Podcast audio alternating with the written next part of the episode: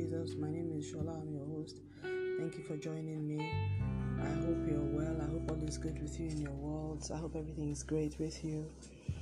Um, I've had a a day of sober reflection from yesterday because um, I'm sorry. I'm going to be talking about some things that, if you haven't um listened to the last two episodes of the podcast, you may not understand what I'm saying, but I'm still gonna. I'll just go into it anyways. I don't think I, I will give too much of a backstory, but I'm I'm recording from Lagos, Nigeria, and um, we just had an election on Saturday that was really contentious, and a lot of really bad things happened. People were ethnically profiled, they were prevented from voting, and things like that. And Christians were a part of this, and there has been a lot of um, horrible sentiments coming out on social media. Um, and a lot of it has been, in fact, Christians have been at the forefront of a lot of the bile that has been shared, which is really alarming to me. And um, I am not seeing, um, I have not seen, and you know, I'm not seeing pastors taking, realizing how serious what is happening is. And if they do not find a way to reconcile the communities or, you know, bridge for certain people to acknowledge that what was done was wrong, it may cause a fraction that may affect even the church institution. That's my take on what's going on. Um, but I know because I'm somebody who has worked in church circles a lot, I've worked in a lot of big churches, been very close to pastors. I know that they have a tendency to trivialize things. So if that is the way, if they, I mean, if they they they play true to type, I know they would trivialize it. They would probably say, "Oh no, no, no, it's not a big thing." You know, and all of that. Whereas the undercurrents are there, and I can tell that this was different because what really happened on Saturday was very, very bad. I'm so ashamed. And you see, for me, it's a wake up call for me. So I have been sober. I have been very sober, even from yesterday when I, the ramifications of what happened begin began to come out. I found out that. I had even missed some of the signs. I didn't realize there were a lot of things. I think in shutting myself off from the conversations, there were certain people that I had muted. Let me put it that way in the build up to the election. So that made it, I didn't realize how much impact some of the propaganda that was coming through, how much impact it was having on them, and I didn't realize how much primordial sentiment. In fact, let's just say I'm stunned at how successful the propaganda campaign by the government has been. And you know, this is why, you know, this thing we say about ra- racial and ethnic profiling, it's bad because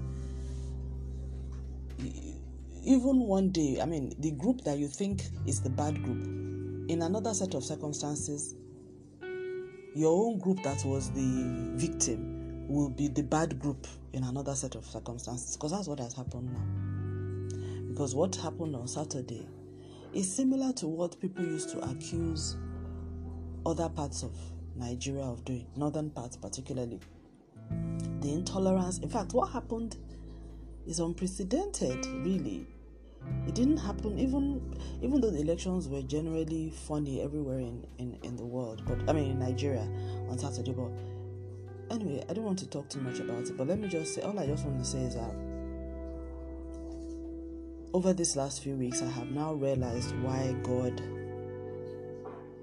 has taken me on a journey of separation, you know, into his word because if not, maybe I myself too would have been confused by some of the narratives and sentiments that have been coming out. Although I doubt if that would have been possible, but the strength of my conviction stems from the fact that I have been reading the Bible and God has been showing me even before now the difference between what we have been practicing and what the Bible says. Therefore, I am not in any way confused. And you know, even though I have some people around me who probably think, "Oh, Shola doesn't know," you know, I, you know, I, I, I, I actually pity them because they have fallen for a lie and a deception of the enemy. But what I get from this, my personal reflection is that it is good to center one's life in the Word of God, and that even when you get involved in governance or politics or whatever, never get invested to the point whereby you become part of the problem, and it's very easy to. And now I understand what happened in the US, how Christians too got into politics to the extent that they lost their Christianity because honestly, they, they, that's, they've lost their Christianity. They don't know it, but they actually have lost their Christianity. Because the Bible says that if you hate your brother, the love of Christ is not in you, you know, and a lot of the way that they come across, they're so militant. Excuse me, they're actually scary, you know. But by calling Jesus, calling Christ, you know, the Lord knows them that are His, and Jesus has already says, "Not everybody that says unto me, Lord, Lord, that will enter the kingdom of heaven." So I have never been as grateful for the Bible and the Word of God as I am now because hmm, the competing narratives out there, there are people telling you it is right to do this, we are right, things that are clearly wrong. How do you attack people? People who are registered voters. How do you attack them and say they cannot vote because they are not from your tribe and because you know they are going to vote for a candidate that is is not supportive of your tribe? But these people are registered to vote in that area.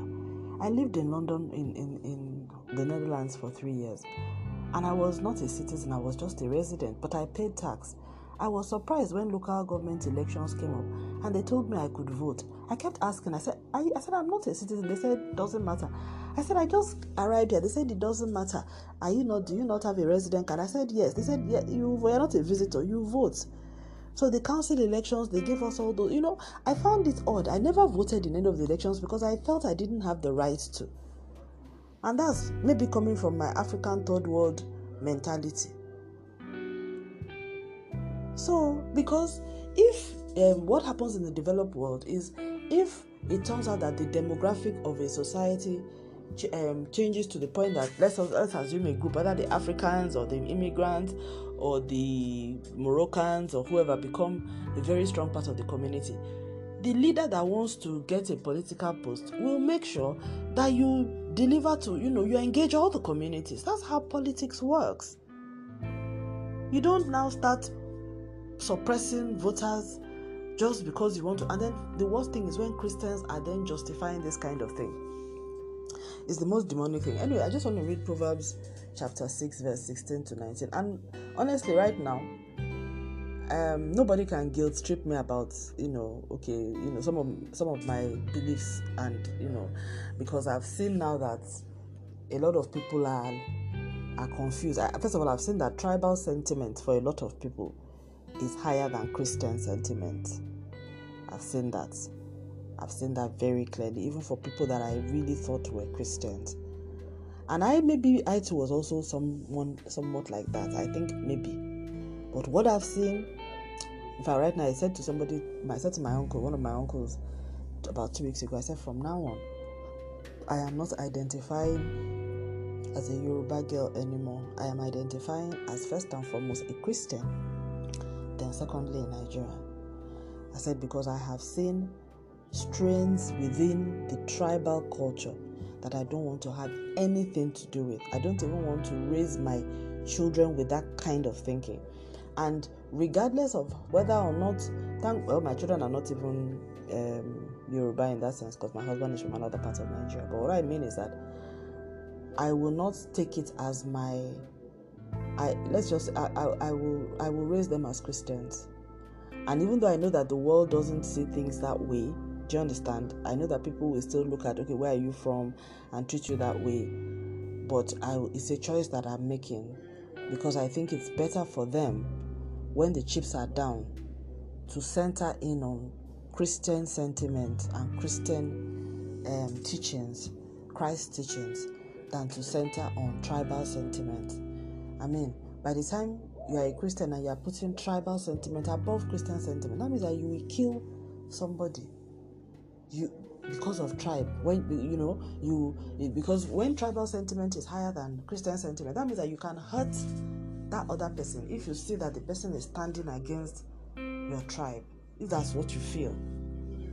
But if Christian sentiment is foremost, even when the person is standing against your tribe or doing things that are, you know, maybe harmful, potentially harmful to your tribe, if that is truly the case, the Christian sentiment will hold you back. You work on persuasion, you work on influence, you may take legal means, you work on prayer. You will not, you know, you will address the problem in a different way, not through violence. And, and, and the funny thing is that all what we are talking about is even just in the minds of the people that they are talking about, is all in their minds. There is no threat. responding to something that is not even real. But anyway, like I said, I didn't want to talk about politics. But again, you know, like I said, this podcast we talk about. I just try to. I, I mean, I have to talk about the challenges of life and how the Bible makes us helps us understand what we should do. So, let me read Proverbs chapter six, verse sixteen to nineteen. By the way, it was a minister of the gospel who posted this on his page yesterday in Nigeria. And you know, I, I was so thankful for it because it spoke exactly to the moment. He didn't say anything because you know, sometimes in this kind of situation, particularly when you're from the tribe that is the aggressor, although they claim that they are not, they are responding to inflammatory statements made, but the people who actually, you know, raised the first sticks and all that were, you know, it's, you are in a precarious situation because you, you know, it's just difficult to find the words. And um, but he did it very well by you know I, and i believe that was god that led him to do that to find the scripture. And he posted it on his twitter um, page and um, i twitter timeline and i read it and i was like oh and i just took it and i said um, i also posted it on my whatsapp status i posted it on instagram this morning because it, I, I, I'm, I'm deeply concerned not just by the sentiments but by the people who are who seem to support that sentiment and and I, I I think it's not initially I was angry, I was upset and disappointed, but later I now felt no. Let us. This is a time to try to persuade, not even or influence positively, people who perhaps maybe they were riled up. Maybe not, you know now that maybe hopefully let us see how we can make reason prevail. Although a lot of damage has already been done already, and I don't know if anybody is going to take any conscientious efforts to try to repair it. A lot of damage has been done a lot of damage has been done. But anyway, I'll read Proverbs chapter 6, verse 16 to 19. Um, these six things does the Lord hate. I'm reading King James Version, so it's Old English. Yea, seven are an abomination unto him a proud look, a lying tongue, and hands that shed innocent blood, a heart that devises wicked imaginations, and feet that are swift in running to mischief, a false witness that speaks lies, and he that sows discord among brethren. That's what we've seen in Nigeria, in Lagos, over this past week. People, relationships that have existed for decades, friendships that have seen, gone through school together, you know, children, in some cases, grandchildren fractured for life. And everything that the Bible says here played out in this election season. There were those who campaigned with a proud look. There were those who spoke with a lying tongue. There were those whose hands shed innocent blood. We saw that on Saturday. We saw it before that. We saw it even after that day.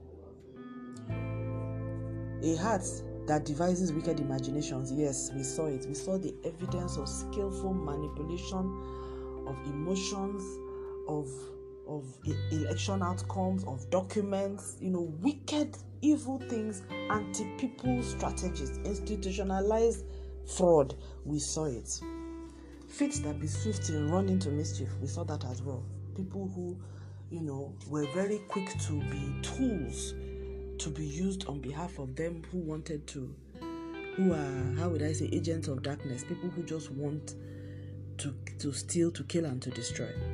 But the worst of all, verse 19, the false witness that speaks lies. People who, after all of the evil has been done, now come up to clean to do the cleanup and say, No, it didn't really happen that way. Nothing happened. In fact, everything there was nothing nothing went down here. And then those are sow discord upon the uh, uh, uh, among the brethren. I don't want to speak a lot about what happened because I am so ashamed. I'm so ashamed, but we saw neighbors turn on one another, turn on neighbors, not that one another. And it was so unexpected. Even people like me, why I'm so sober is that I had no clue that this kind of engagement or this kind of um, information, how would I put propaganda, um, um, what's the word now? Operation was going on. I knew it was going on. I saw elements of it, but I had no idea that the penetration was as deep as it was. Maybe there were, I guess, there were some things that I missed. You know, um, and by the time I realized it, it was a little bit too late. So what happened on Saturday caught me by surprise. Not on the level of, not on some level, but with the level of penetration, with ordinary people getting involved You know, that really surprised me. Also, because Lagos is not a place where such things usually happen. And the shocking thing of all, Christians, tongue talking, Bible carrying Christians supported it. You know, the Bible talks of when Stephen, the apostle, was um, was stoned to death by the Jews. The Bible says that that Paul, then he was Saul. Saul was consenting to his death. So there are many Christians that consented. So Saul wasn't part of the people that stoned Stephen, but he consented to it, and the Bible records it. So that means that the Bible records not only the people who are involved in committing a crime, but the people who support it in their heart and think that is good. I mean, that's really scary. I just thought about that. The Holy Spirit just dropped that in my heart. So there were many, a lot of evil was carried out on Saturday, before the elections, on the elections, and afterwards. A lot of violence. And there are some Christians who are in support of it, even though they did not actively carry it out. It's sad. But it's a, it's a wake up call to me and a cautionary note for me myself that one needs to be careful because I shouldn't look at myself and say, Oh, I am better. That's why I did not get caught up. Maybe I myself too may have been caught up by such a thing in the past, but one just looking at it now and seeing the clear difference of opinion between those who say this is wrong. I mean, we can disagree. Yes, I may not like your political op- uh, opponent, but this is wrong. This is wrong. This this is not the way. This is wrong. But the end that's the end justifies the means mentality seems to have taken over the Nigerian political space and Christians have fallen prey for it as well simply because they, they got the end that they wanted. And that end was purely tribal sentiment driven. So no matter what you did so it has I, I hope i'm not being alarmist here but i think this is going to cause a serious fracture in the word of god i mean in the church of god because unfortunately the the people who are primarily affected by this are christians but Christians of a particular tribe. In fact, in that tribe, they are almost 100% homogeneous Christians. So they expect that right now their Christian brothers who are not from this tribe, their own tribe, should speak up for them. Unfortunately, that is not really happening. Unfortunately, it is clear that many of them even supported it. Many of us, let me say, because I'm also from that tribe. So people like us have had to speak up on our platforms more than we normally would. I normally don't speak on social media. I just watch it. I follow because that's my training. I, I because I do communications for a profession. I'm more interested in what other people are saying. I don't get into the conversations. I listen and I, I analyze. I get insights and then I share. I advise my clients. I use for my own learning. I study it. I do research. I come up with papers. You know that kind of thing. I share knowledge. I use examples in case studies when I'm doing my teaching session so I hardly ever speak because what I have to say is not relevant. On my own pages, I, I, I share my opinions, but not in the public conversations. So, so for me, I am grateful for the um,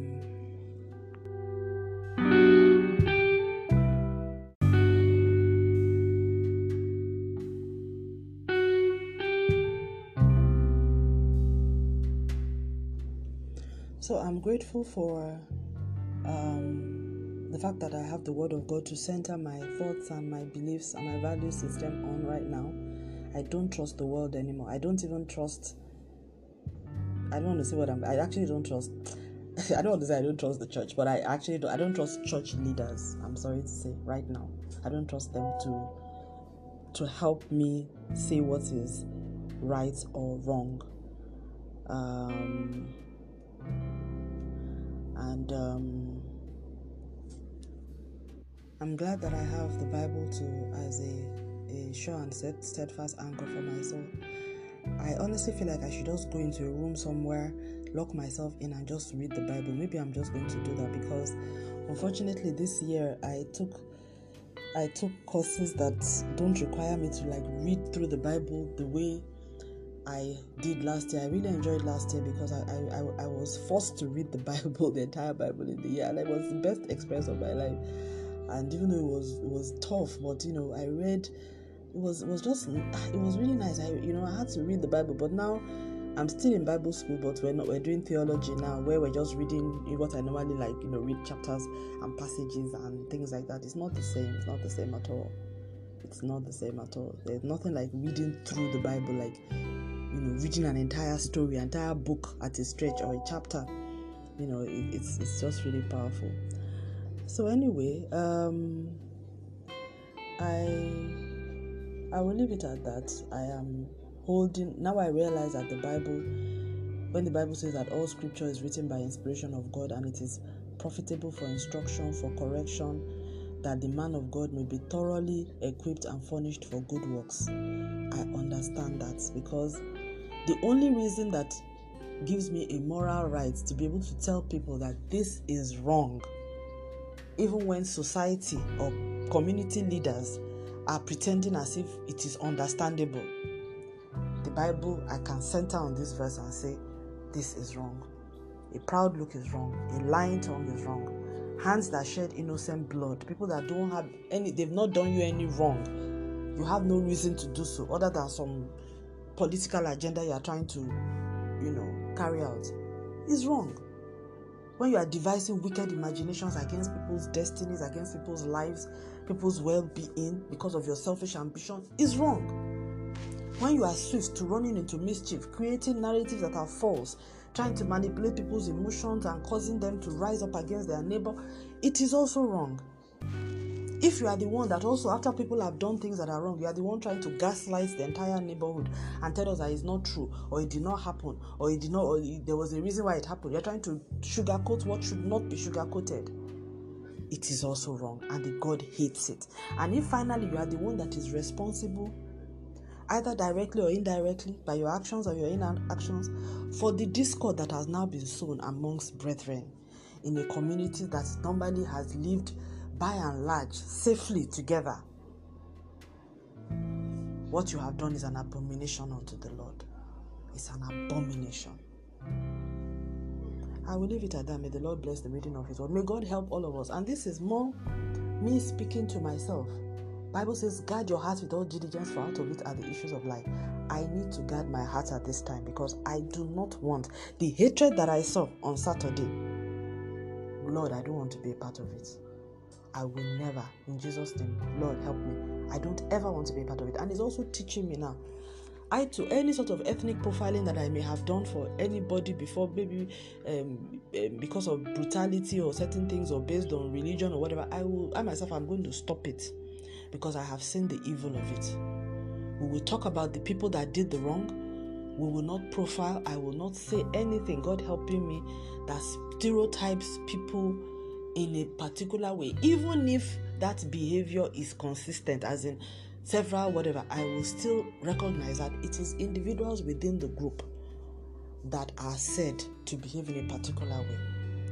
And I will definitely not I will not say anything that the devil can use in a negative way against the lives of others. I will not be the kind of person that will speak lies, give false witness, contributes to the devising of wicked imaginations or even sowing discord amongst brethren. Thank you very much for listening. God bless you. Stay lifted and have a wonderful day in the name of our Lord and Savior Jesus Christ. Amen.